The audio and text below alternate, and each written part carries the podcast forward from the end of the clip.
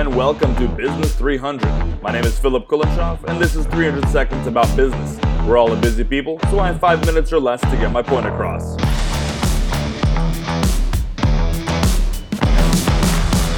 Not much time to waste, whether here on Business 300 or anywhere else.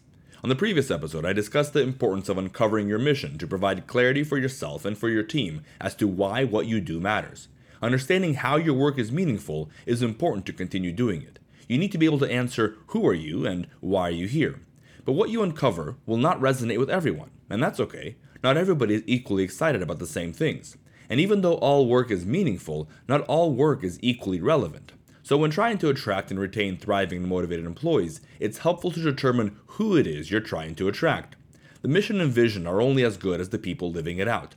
If you want to get to where you say you're going, you'll need to pay attention to the kind of people it will take to lead and execute your charge. Determining your target employment audience is what the next few minutes will be about. Although competence is uncompromising for the success of your business, you don't only want to look at how many college degrees are obtained, books read, skills developed, and experience lived out. All of that is good, but if your goal is to bring about your long term vision, then you'll have to hold to the old adage that says character matters. Unlike education, skills, and experience, character is not as easy to measure and trace, especially from just one interaction. But one way or another, it does show itself. Character is situational and is revealed over time, or more often than not, what is revealed is when character is absent. That means you can't always tell the character of a person just from their resume and interview. Appearances can be deceiving. It takes working side by side with a person over time for certain things to come out.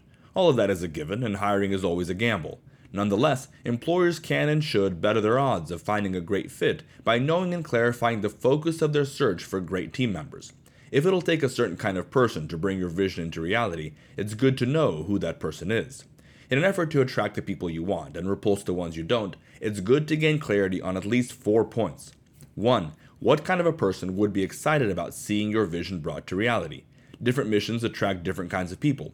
This is why it's important to first gain clarity on what your mission is. But once you have an idea of your objective, you should start thinking about what kind of people would be excited about it. Yes, a job's a job, but not everybody might align with where you're going and how you're trying to get there.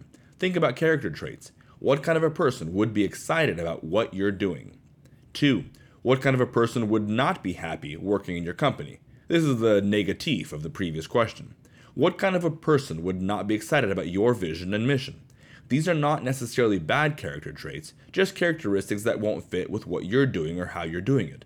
For example, if you're a company that is in constant startup mode, always developing and innovating, a stable minded, risk averse individual might not be the best fit.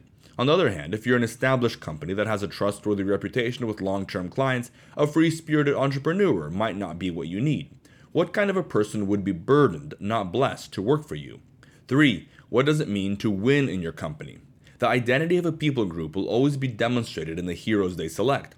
Heroism is not just a necessary aspect of any culture, it's an inescapable one. The values a culture upholds are personified in the one demonstrating them, as are the ideas a culture abhors. Values in the world of hypotheticals don't do anybody any good. Values must be dressed in flesh and bones, stand erect, and have a familiar scent. Heroes are the embodiment of a culture's values walking amongst them. What does it look like to be a hero in your business? And four, what does it mean to lose in your company? Again, the negative of the question before. To help clarify who your company is for and who it isn't for, fleshing out what losing looks like will be helpful. What does it look like for a person to fail at living out the mission of your business? By determining your target audience, you'll not only know who you're trying to attract, but you'll also gain understanding about what kind of people it'll take to accomplish the mission. With these company character traits, you reinforce certain attitudes and actions to rally your people to the vision. A clear cut vision is great, but it takes people to make it happen.